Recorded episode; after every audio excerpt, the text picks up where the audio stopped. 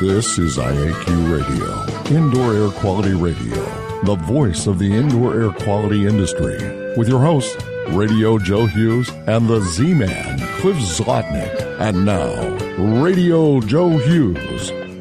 Good day and welcome to IAQ Radio Plus episode 692. This week we welcome John Lapotaire of IAQ Solutions in Orlando, Florida we're going to talk. It's always great to get a little field report from John and, and go over, you know, what's going on out in the field. But he's also very involved with industry associations and developing industry standards. So we'll be talking about that as well.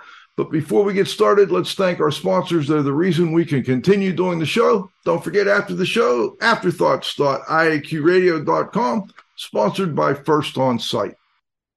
IAQ Radio marquee sponsor is First On Site at firstonsite.com. IAQ Radio Association sponsors are ACGIH, the American Conference of Governmental Industrial Hygienists at acgih.org. AIHA, the American Industrial Hygiene Association at aiha.org. IICRC, the Institute for Inspection, Cleaning, and Restoration Certification at iicrc.org the Restoration Industry Association, RIA, at restorationindustry.org. The Environmental Information Association, EIA, at eia-usa.org. IAQ Radio industry sponsors are AEML Laboratories at aemlinc.com, Particles Plus at particlesplus.com, TSI Inc. at tsi.com, Tramex Meters at tramexmeters.com and Healthy Indoors Magazine at healthyindoors.com. And now you can win a cool prize. It's time for the IAQ Radio Trivia question. Be the first to correctly answer. Simply email your answer to C. Zlotnick at cs.com. Or if listening live, just text your answer from your computer. And now, here's the Z Man. All right, no Z Man today. He's at, at the IICRC meetings in Vegas, so I'm going to handle the trivia question and um, I, I, don't know if I'll get it right or not, but I'll do my best, Cliff. Um, who was the first chair of the IICRC S520 committee when it was an ANSI approved standard? All right, let's move on. We've got John Lapotaire today. He's a building envelope and indoor environmental consultant providing IAQ consultation for commercial and residential properties. He's got a bunch of certifications. He's a past IAQA president and he served on several industry association committees and boards, both international and national. John, welcome back. Always great to see you in the war room. Hey, always good to be here. All right. Buddy. Thanks for having me. I was looking back through the old shows. I think I've had you on here like 10 times, John. Usually, usually it's with a group of people or with your lovely wife Lydia, but we always appreciate getting your perspective from the field. Uh, but also, you, you, work a lot with industry associations, and um, you know, right now I know you've been working hard on a couple of standards, at least one. Uh, let's first get the background on S520. Talked about that in the trivia question. Where are we with the S520 right now? There's a new revision going on, I guess. Um, how's that coming along? Yeah, they just put it out for public review. Um, the public review is closed, and the S520 consensus body is now reviewing the the comments and deciding how they're going to act upon those comments. And depending on the amount of comments and the level to which they uh, they apply the comments to the standard, they may have to go back for a second public review. Uh, but we won't know for a little while yet on exactly what's going to come of the the comment period. Okay. And what were your thoughts on the change? Were there major changes? Was it kind of a, you know, an update, uh, like, you know, spring cleaning kind of thing where we go through and change a few things? I would have to say it's well beyond spring cleaning and a few updates. I think they expanded in, in certain areas. I think they expanded in the condition two area. Um, I don't think it's going to change much in in my opinion, the removal of mold is is simple. Um, containment to control the, the, the dust up from the removal of mold, all pretty, pretty basic. Um, the harder part of mold remediation is finding the cause and origin of the moisture that supported the mold growth.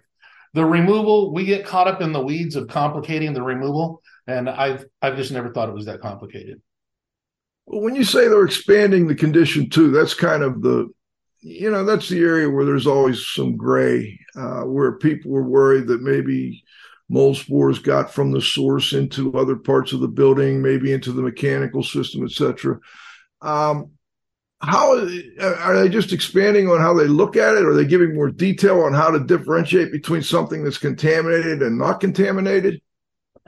Uh, a little bit of both, but I think their primary focus was on making sure that you understand that a condition two can't exist without an identified condition three, and that condition two specifically originated from uh, condition three. So if you take a surface sample, for example, in my living room, and you find mold, that doesn't mean that's a condition two. That's a condition one of my living room. But if there were a condition three in the living room and you took a surface sample, then there's some likelihood that it came from the condition three. But the, the hardest part about condition two for anybody to, to get a hold of is that it's all opinion. It's, it's, it's literally 100% my opinion because it can't be supported in any way. You can't take a a surface sample to the genus and a surface sample on the wall to the genus and play connect the dots because there's too many species in each genus of mold. You you haven't narrowed it down. You, you haven't conclusively determined that the mold on the floor is the mold from the wall. What if you did a PCR test on it? it would still be very difficult. You still couldn't conclusively determine the extent of condition two. And, and right now, nobody's doing PCR testing for condition two.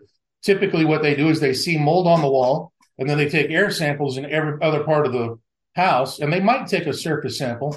Um, in most cases, it's Asp/Pen. So they've got Asp/Pen on the wall, and they've got Asp/Pen in every room in the house, and therefore the Asp/Pen in every room in the house originated from the wall and everything's cross contaminated and everything, including the air conditioning, needs to be clean. But that's not very scientific. Well, that kind of leads us into the new standard that I understand IICRC is working on. And I haven't followed it as closely as I guess I, I could have, but there's an S530. Can you tell people a little bit about what that standard is designed to do?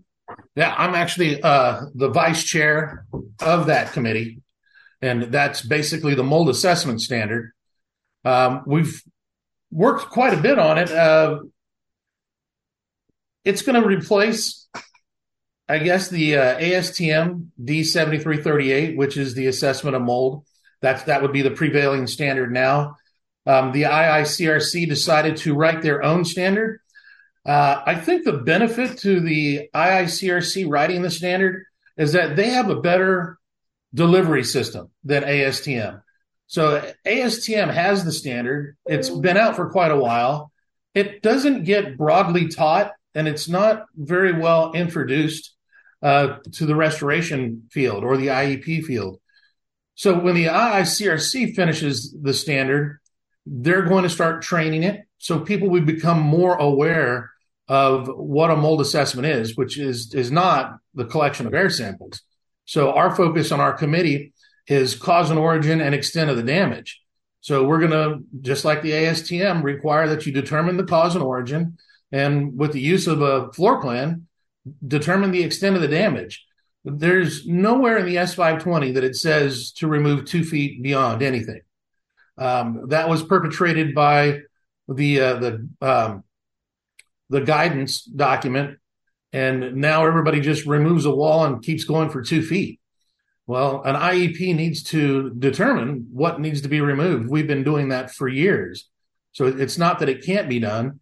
But there was originally some pushback on the committee from some people that said uh, that there may be mold assessors that lack the ability to determine the cause and origin of the moisture supporting mold. I'm like, well, damn, that's kind of like being a barber, but not wanting to learn how to cut hair.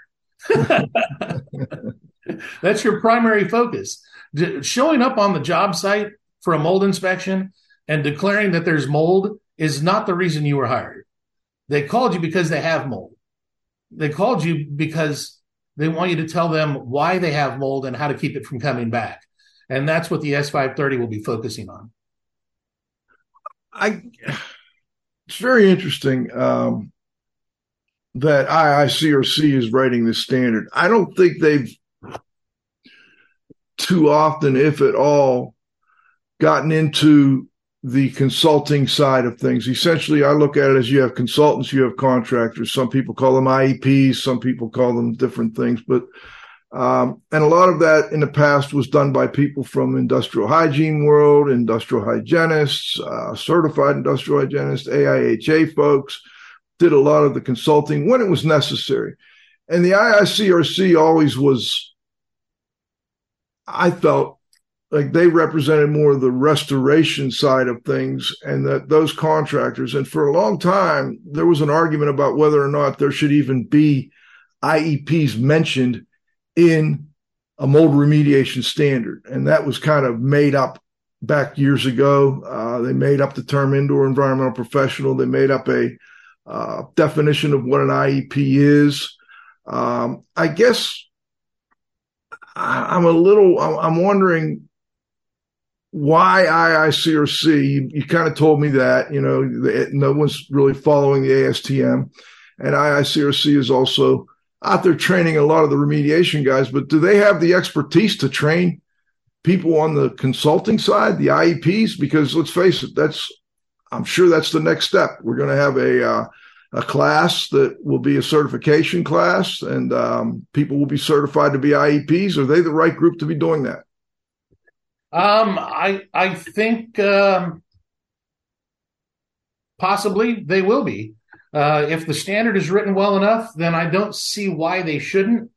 Uh, in in in recent years, the IICRC has really blown up in creating a a positive work environment for the IEP, uh, whether it's fire or mold or crime scenes. Um, they are really establishing a, a good work environment for the IEP. Uh, there really, when I started in this business in the 90s, there was no such thing as an IEP. We wrote our own scopes of work. We provided, our own containment. We did our own mold remediation.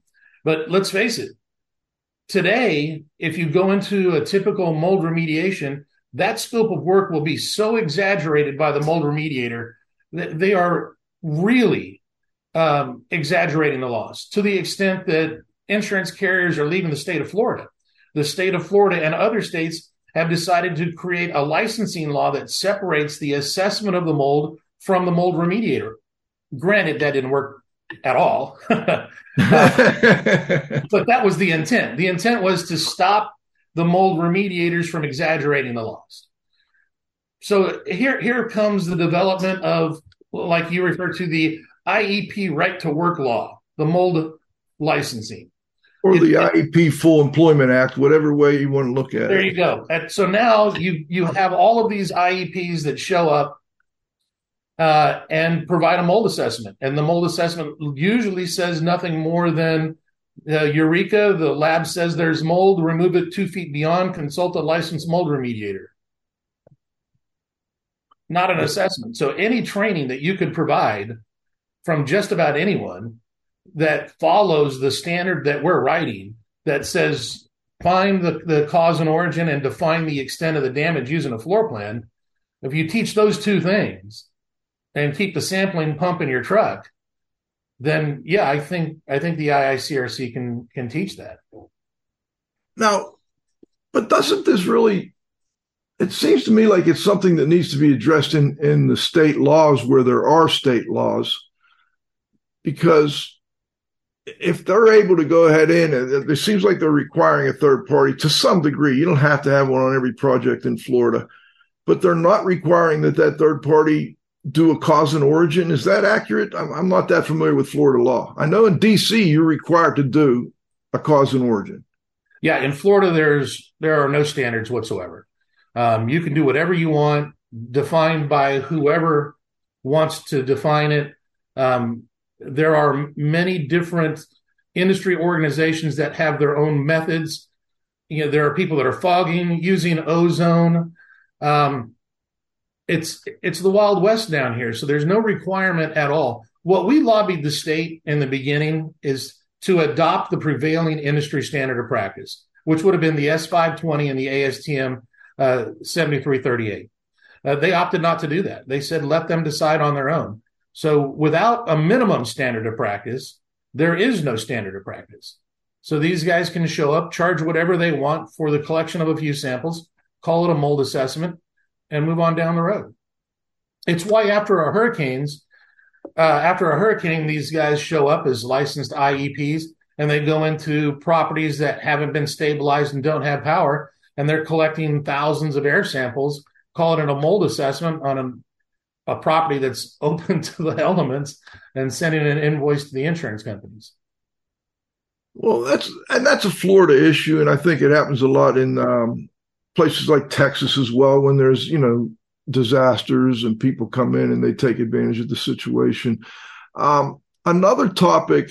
Okay, so you're going to focus on, and I've got a little outline here. You, of course, you always do the scope, the purpose, and the application, the definitions, the principles of assessment. So, identifying the origin and the cause, establishing the extent of the mold, documenting all that, writing a protocol. Is that going to be a requirement that they write a protocol for the remediation? Yes. Okay. And what is that protocol going to be? Follow the S520 essentially. Pretty much, yes. We're trying to tie it in as closely as we can to the same language as uh, the S520. So we're going to try and marry them together so they work um, hand and foot. All right. So now we've gotten to the point where we're doing the remediation and somebody's going to verify that remediation has been completed. I think one of the most controversial things you're going to attempt to do here, if I'm not mistaken, is develop some type of post remediation verification criteria. Can you tell us a little bit more about that? Yeah, we're keeping it simple. Um, not going to put anything in there that's going to require you to to sample heavy. Uh, keep it clean. Make sure that the building materials were removed that you uh, identified as being needing to be removed. Make sure that the condition three areas are gone. Make sure that the moisture source has been corrected and make sure it's clean and dust free using a white or a black cloth. That's it. Okay. Okay. And that, have you run into a lot of uh, pushback on that? No. Okay. Nobody in the committee feels any differently about what's required for post remediation verification. I think it's unfortunate for the, the restoration contractors that for years they get beat up because of a spore count. Um, uh, there's an industry out there that has zero tolerance molds. I, I don't know where any of this craziness comes from, but if it's removed, then the intent is for the contained work environment to have no negative impact on the uncontained areas when the containment is removed and the areas reach equilibrium. That's what it's saying in our post remediation verification section. It's that simple. No negative impact when the containment is removed. We're, I guess who is on the I, am not looking for names but i'm looking for who they represent. You know do you have people that represent building owners and building managers and maybe government and uh, remediation contractors and maybe the aiha or you know the industrial hygiene people or something like that? Do you have a good cross section of people from around the industry? So the um, ANSI requires us to have three different groups producers, users, and those that have general interest. So a producer would be an IEP, a user would be a remediation contractor, and general interest would be property owners uh, and, and, that type of, of, individual. So we do have people with postgraduate degrees. We have CIHs. Um, we have restoration contractors, IEPs like myself. So we're required to have a good balance of all three. So it, it it's going to be a good balance. And how long do you expect this to take, John? Hmm. Standards. Um, I've been on standard writing committees that have taken the better part of 10 years, and I've been on some that have taken just a few years. Um, I, I would expect three years. We're making some pretty good headway now. Uh, so I'd say in a couple of years, this will be out. Okay. And what about um, determining if HVAC systems have been impacted? How are you handling that? Well, the current ASTM standard says that you got to open it up and look, um, and you've got to inspect the ducts. So we're going to do the same thing and reference the NADCA guidelines. Um, so we're wanting to work directly with with NADCA on that.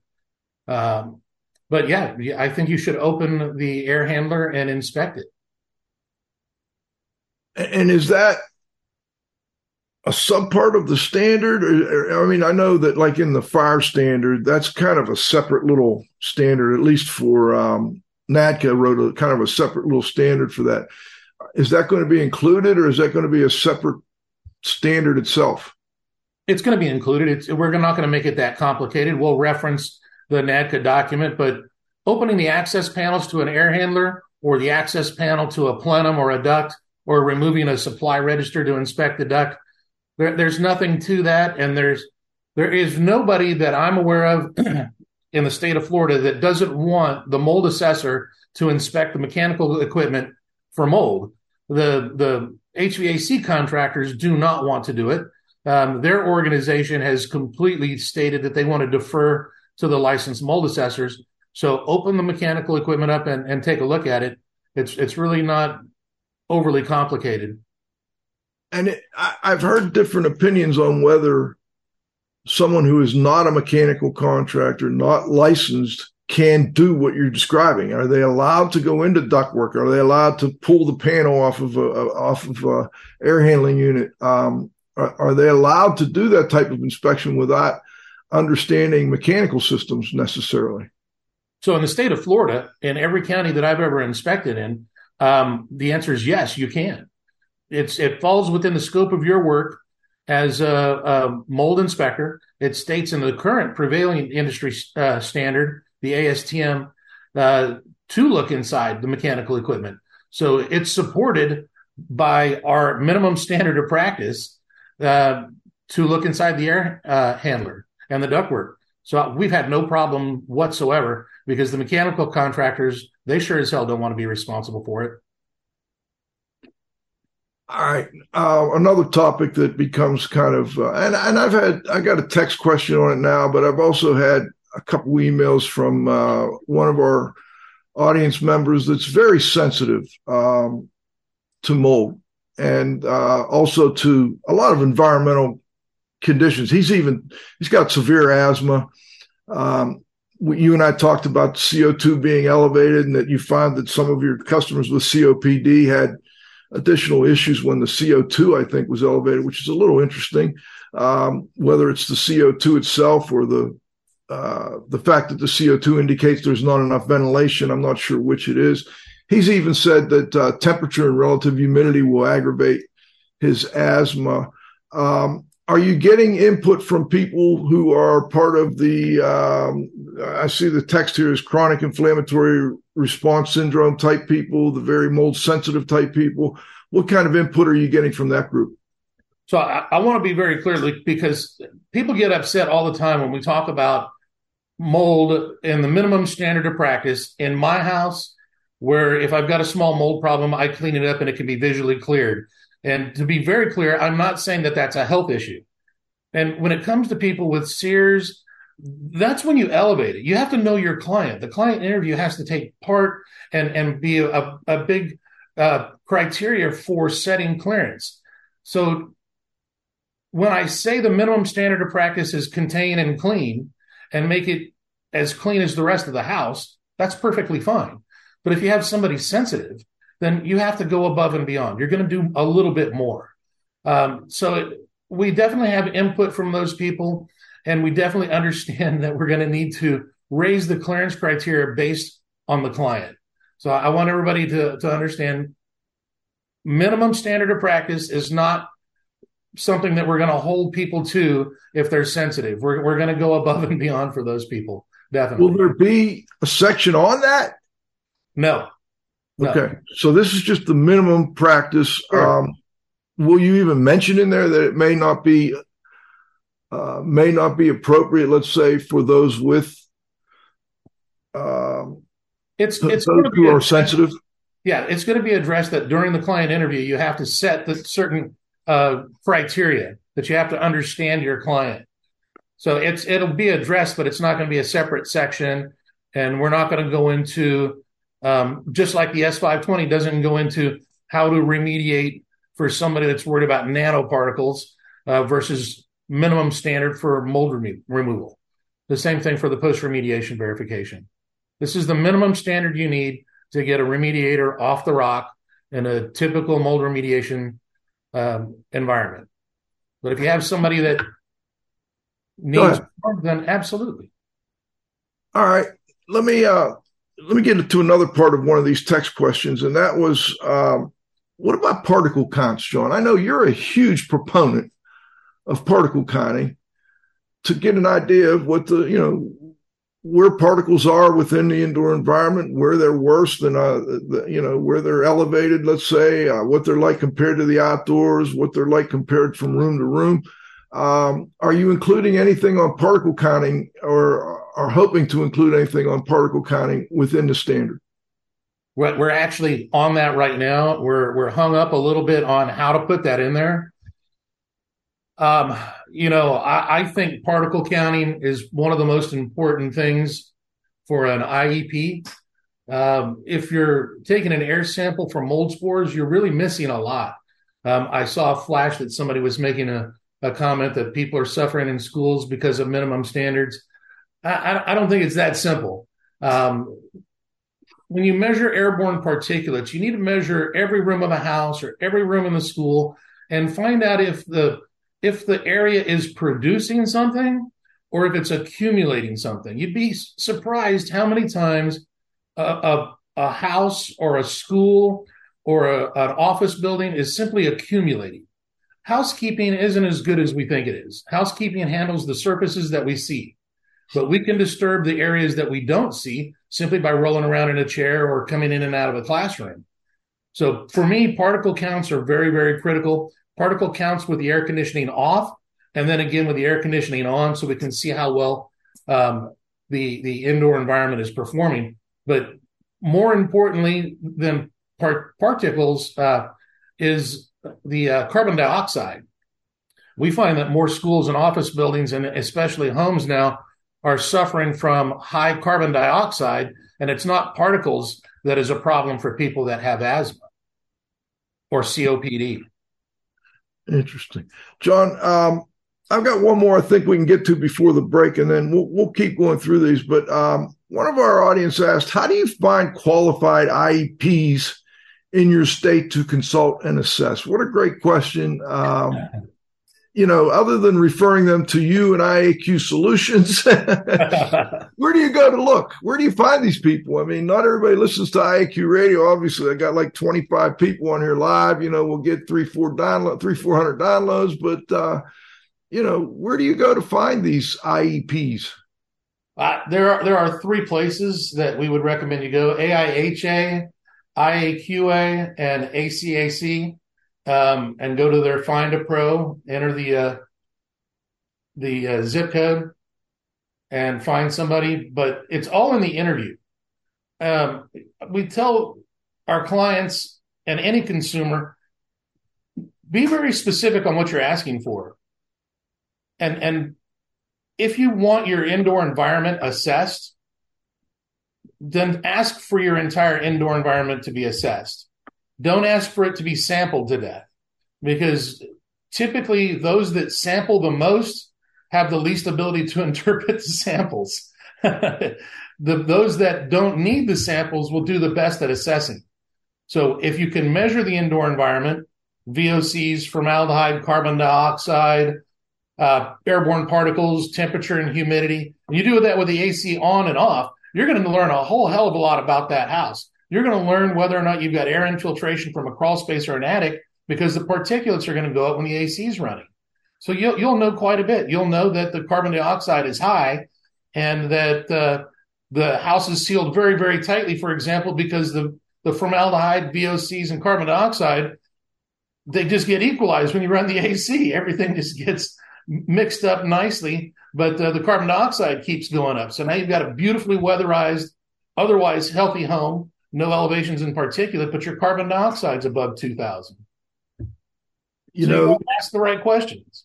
You, you're you're going right up my alley here. I mean, I've for years I would not teach just mold inspection. I just I felt that was wrong, and because I feel like if you're doing if you're going into someone's indoor environment and just looking for mold, you're going to find mold. If all you have is a hammer, everything looks like a nail. Wayne Baker once said that on the show. I'll never forget it. And I always felt people should learn how to do indoor environmental quality investigations, not just mold inspections. But I kind of been, I guess I've been proven wrong over the years because the states feel like that's the most important thing. And, you know, uh, people are doing a lot of mold related stuff. And a lot of the mold people do also check other issues. As IICRC, I remember back when I, I, was on their board for three years, some of the toughest years of my life, to be honest with you. uh, and at that time, they were considering an indoor environmental quality assessment standard as opposed to just a mold standard. Has that been discussed at all? I mean, ASTM's got a good indoor air quality standard, but nobody uses it. Yeah, it's nobody's really talking about it, and the only reason that we're really hitting upon the uh, the mold aspect is because one, it's covered by insurance, and two, people think it's killing them. And in in my experience, it's less of a mold issue and more of an environmental issue. Uh, people hate to hear it, but it could be housekeeping, it could be the, the building itself, but it could be a myriad of other things. People seal themselves in houses today, and it's just not healthy. So a guy taught me in early 2000s, some old gray haired guy up in Pensacola, taught me to look at every part of the house. And uh, I, I, appreciate that. That was you, by the way, Joe. And uh, I haven't stopped. We've been measuring houses and finding out that people believe that they have a mold issue. They believe the schools are all mold issues. But in, in most cases, it's going to be a combination of housekeeping and ventilation. And I don't want to even get started on the minimum ventilation rate because I think that's a crock in itself. The ventilation rate needs to be based on the occupants and the occupant activity. Okay, I got to go to halftime. We'll be back for the second half. We've got John Lapotaire and uh, enjoying it from IAQ Solutions in Orlando, Florida. Outstanding. Our marquee sponsor is First On Site, your trusted full service disaster recovery and property restoration company at firstonsite.com. Association sponsors are ACGIH, Advancing Careers of Professionals in Environmental Health industrial hygiene and safety interested in defining their science. ACGIH.org. AIHA, Healthy Workplaces, A Healthier World. AIHA.org. The IICRC, a nonprofit standards development and certifying body for the cleaning and restoration industry. IICRC.org. Industry sponsors are AEML Laboratories, free shipping, great pricing, same day results with no rush fee, AEMLINC.com. Particles Plus, feature rich particle counters and air quality instrumentation. Count on us, particlesplus.com. TSI Inc., an industry leader in precision instrumentation for monitoring indoor air. Learn how to expand your IAQ investigations, TSI.com. Tramex Meters, developing modern dynamic moisture meters and humidity monitoring systems since 1974. TramexMeters.com. And Healthy Indoors Magazine, a free online magazine for industry professionals and consumers. HealthyIndoors.com. All right, we're back with John Lapotaire. John, before the break, you mentioned that you know when I talked about why is it mold, mold, mold, and you mentioned uh, two things, and one was insurance coverage because mold can, to some degree, be covered by insurance. I'm wondering, can you give our audience an update on how the insurance industry, at least in your area and other areas, I mean, I know you talk to people all over the country. how is coverage going with respect to mold remediation? Is that changing again for a while? You know, it was it was covered and then it was not covered and then it was capped at certain levels. And uh, what are you seeing now? Well, it's it's capped in the state of Florida, and in some cases, it's not covered at all. Uh, it's probably it, it it's one of the most abused aspects of of homeowners insurance uh, in our state. Uh, roofing and Category Three water is running a close second, but mold clearly um, was was heavily abused to the point that the state came up with licensing, separation between assessment and, and uh, remediation, then caps, then carriers started leaving the state. So it, it's obvious, obviously heavily abused in the state of Florida. And one of the reasons we ask is that a lot of times what happens in Florida or California kind of migrates around the country. So it's interesting to see that the Florida legislature and governor recently passed a law that changed some of the insurance um, and how insurance handles, you know, uh, water damage claims and and uh, mold remediation type claims. I wonder if you could tell our listeners a little bit about that situation. What what happened? Why did they have to pass this other this new law that kind of limits things as far as I, I don't know if the AOB remember assignment of benefits if that was gotten rid of or not. But if you could tell our audience a little bit about it, I'd appreciate it. Well, if if you're not abusing the system, it's not going to affect you in any way. Um, the AOB was abused hugely in the state of Florida. And I know there are a lot of people out there, a lot of restorers that say they depend on the AOB uh, to make sure that they get paid. I- I'm, I'm okay with that. The way that it was abused here is people were signing an AOB. The homeowner had no idea what was being charged, the amount that was being charged, or the work that was being done. So they changed that now. Um, now the homeowner has to be in the loop, so they have to know what's going on, um, and it's it's a, more of a full disclosure uh, situation with the insurance companies now.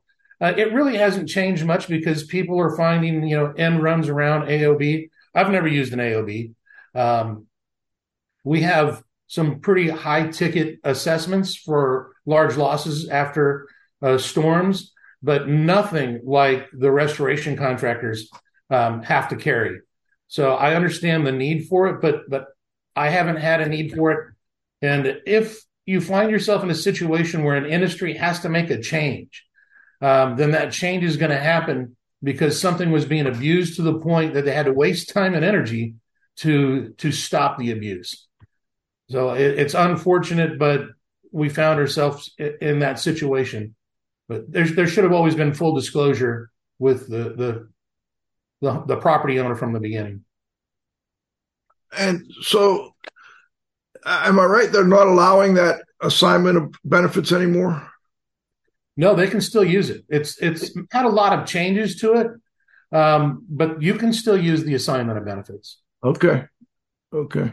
I just wasn't sure exactly what you know what changes they had, had made down there. Now, the other thing I, I question is if you're going to have a new assessment standard, you know, from the IICRC that works with the S520, who's going to pay for all this?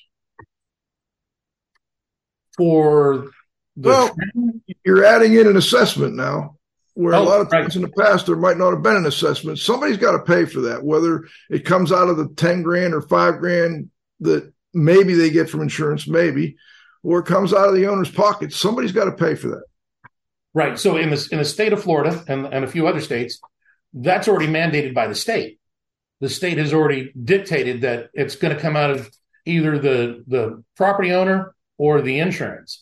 So in the rest of the states, um, they're going to have to to cover it somehow. The the property owner. Now okay. I, I'll tell you this: when we work for the property owner, and we always work for the property owner, we will tell them that we're working for them to determine why the mold is there, how to prevent the mold from coming back, and exactly what needs to be removed because it's been affected by the mold. And that really controls the loss. And that's why the insurance companies pay us. And that's why the remediation companies don't like using us because they don't want to be dictated. I've actually had one tell, tell me that he doesn't want me to assess anything he's uh, working on because he doesn't want me to tell him what to do. Well, that's the entire intent of the state licensing law is for somebody to tell him what to do because he can't be trusted. I didn't create that environment. they created the environment. The industry created that environment. So now we're writing standards where we didn't have to have one before. We're trying to keep it very specific. Cause and origin, extent of the damage, use a floor plan, don't be ambiguous. So it's it's really it's not rocket surgery. It's really not that complicated. Removing mold and and uh, assessing mold is not the most difficult thing that I'll do any day of my life. Uh, but it can be because the marketing department for the mold world would rather overcomplicate uh, the process because they want to sell it for more than what it's worth. We use soap and water in minimal containment. We remove it and throw it away.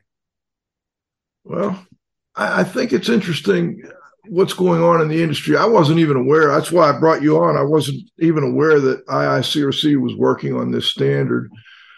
They're also working. I know that Cliff's right now out in Las Vegas at meetings with the IICRC because they've got a wildfire standard in addition to a fire standard, which, you know, we've had standards, well, guidance for for years on how to restore a home after a fire. And now they're trying to separate out wildfire from fire, which kind of I'm not sure that makes sense to me, but you know, it is what it is. We like to keep people up on what's going on in the industry. Um, another thing we like to keep up people up on is we did a few shows on the hurricane response after uh, you guys have got hit with a couple hurricanes down there this year. What uh, what are things like right now? How how is that coming along? Um, it, I haven't heard a lot of complaints or, or seen a lot of articles about you know bad things going on. I'm sure they're happening, but um, can you give us your man on the ground kind of idea of what's going on with hurricane recovery? Yeah, I would say the majority of all of the large losses were put together uh, by the first of the year. So, you know, we're we're pretty good at assessing and and repairing storm damage. The the biggest concern from the carriers is after each hurricane, the amount of category three contaminated building material removal goes up. And a lot of that is not going to be covered. Stormwater from a hurricane is not category three.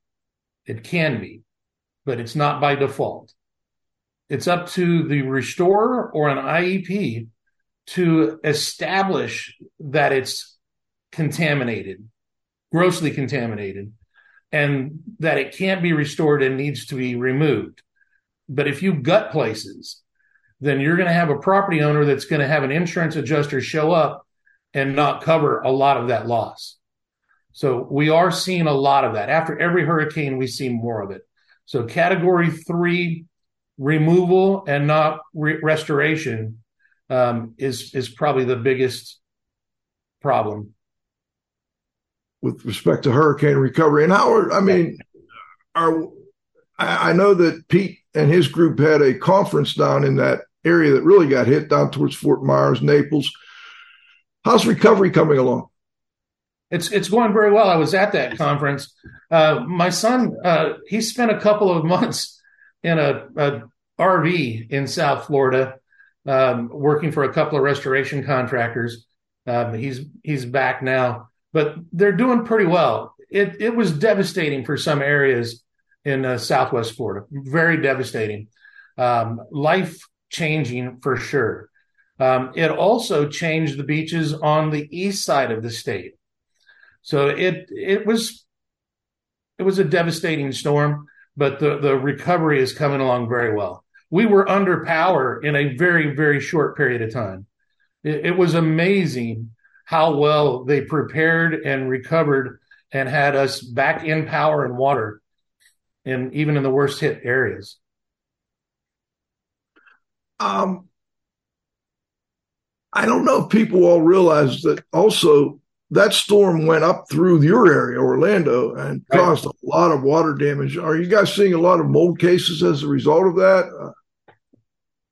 Not really. No. Um, the water rose like we've never seen it before. I mean, I had four feet of water in my backyard. I'm about three quarters of a mile away from the St. Johns River, and uh, it just about got to the house, blew out our well and our septic system. Um, and there were properties that were underwater for an extended period of time, but not a lot of mold cases. That in Central Florida, we are pretty much so well beyond any of the hurricane damage, even those that were underwater. They were underwater for a couple of months. You know, I'm, I'm looking through these texts again, and I, I, see one that I want you to comment on, and that is um, there's been a big push, and I get this all the time. I get people that are trying to work with sensitized people that go to MDs and they get these urine mycotoxin tests and they have high mycotoxins in their urine and they get people into treat and test and they're trying to figure out how to denature mycotoxins and all this stuff that personally I'm a little suspect about. But, you know, uh, I'm wondering, are you going to address that topic, mycotoxins and removal of mycotoxins in this or, or identification of mycotoxins in this mold inspection standard? No, absolutely not. Um, we personally deal with a lot of people that have had their urine analyzed, and uh, they have probably collected, in many cases, their own ERMI. And, uh, you know, they end up with a few nanograms of something in their house and they want to pay thousands and thousands of dollars to have it removed. Well, 100% of the time, in the cases that I'm dealing with with sensitized people who think they have a mold contaminated house, what they have is an accumulation of a few nanograms. And no matter how much money they spend on cleaning their house, tomorrow when the remediator leaves and they open the front door, those few nanograms will return. So you have to be careful with the craziness. Most of the people that have mycotoxins in their system, with the physicians that we work with, it's there because of food ingestion, not because of environmental exposure. We live in a very clean and healthy environment. We're not surrounded by moldy homes. All of my clients, with very few exceptions, in the last 23, 24 years, all of them have had the means necessary to identify and correct the problem. It's very, very few. My renters have the ability to move or make a correction, but those that can't, those are the ones that are going to be highly sensitized. But the people that are going to the MD, these are middle class America. They own their home they clean and maintain their own home, but yet they're being convinced that because they've found a few nanograms of a mycotoxin in their house, that their house is contaminated. I, I personally think it's ridiculous. Get a true mold assessment. Find out if you're producing mold in your house or if it's being accumulated. If it's being accumulated, come up with ways to keep your house cleaner, but also address the fact that it might quite possibly be the food that you're eating and not the minute amount of mold or mycotoxin you found in your house. John, I've got to go. Let's go to the roundup, John.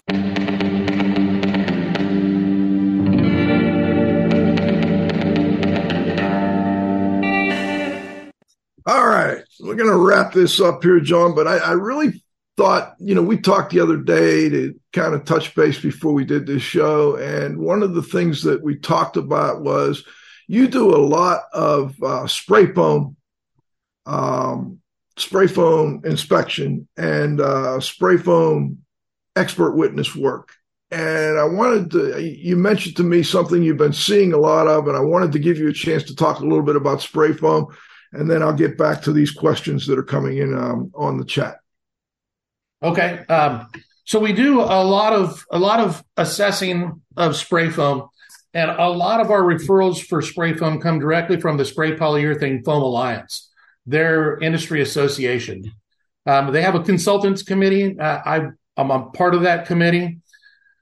Um, people that have problems with spray foam can hire one of two different people. The the guy that's going to show up and collect a lot of samples, chemical samples, Um, sometimes they do it for straight VOCs. Sometimes they're doing it for isocyanates. Um, it, it could be anything, but the, the real question is, are you going to spend all of that money trying to determine whether or not there's a chemical signature of uh, misapplied foam, or if you're going to hire somebody to look at the foam and see if it was in, installed correctly? A lot of my clients have already spent a lot of money on the VOCs and the chemicals just to find out that there's no smoking gun. It, it won't tell you anything. But when we get there, we'll cut out a large section of foam. Um, in some cases, two dozen areas and look at the cross section of the foam. And the Spray Polyurethane Foam Alliance has the guidelines for inspecting foam. And it will tell you look at the cell structure, the knit line adhesion, adhesion between the uh, sheathing and the foam, the thickness of the foam, the amount of the passes. So we actually physically inspect the foam. We render an opinion on whether or not the foam was installed correctly. And then we look at the rest of the house. What is the condition of the attic that you're now sealed in with? Does it still have the remaining insulation that should have been removed? Is it filled with an you know 50 years of accumulated debris and rodent poo?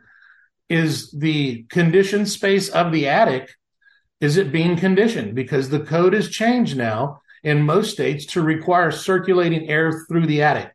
That was the number one reason that there was occupant complaint or mold growing on foam is because nobody circulated air through the attic.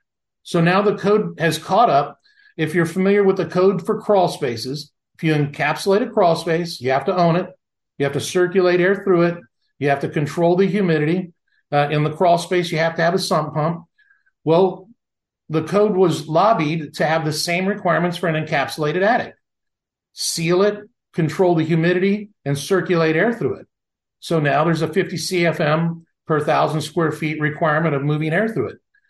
All states have the ability to adopt it.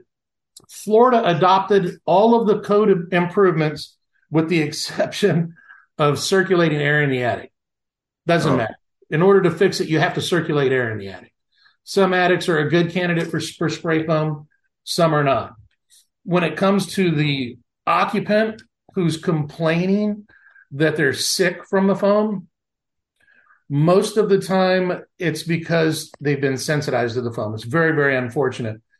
There are spray foam contractors that will spray the foam in the house with the homeowners in it. Uh, those people, they should just be incarcerated because you can make somebody sick for the rest of their life. They're not going to live back in the house. So if you've been exposed to the foam when it was being applied, you can't unring that bell. And and it doesn't make everybody sensitized. I may walk in there, I might walk in there with you and you become sensitized and I'm fine. We don't know what makes people sensitized. It's not an age issue, it's not a gender issue, it's an individual issue. But you can also be sensitized if they don't ventilate properly. So each manufacturer has a ventilation rate to establish reoccupancy. So they spray the foam, they sample the air, they know that they've got a presence of these chemicals, and it needs to be exhaust ventilated until they're gone. And there's a rate for that. Different manufacturers will have an exaggerated and increased uh, ventilation rate for a quicker reoccupancy time. But the key is all of them have a, a ventilation rate for reoccupancy. So when we interview the clients on the phone and they tell me that they never saw a fan, and they there never was a fan on the job until two weeks later when they said the, the odor will go away. Well, the VOCs from the application of foam, when not exhaust ventilated, fill and permeate the entire house and they get absorbed by the drywall and the furniture, and that odor lingers.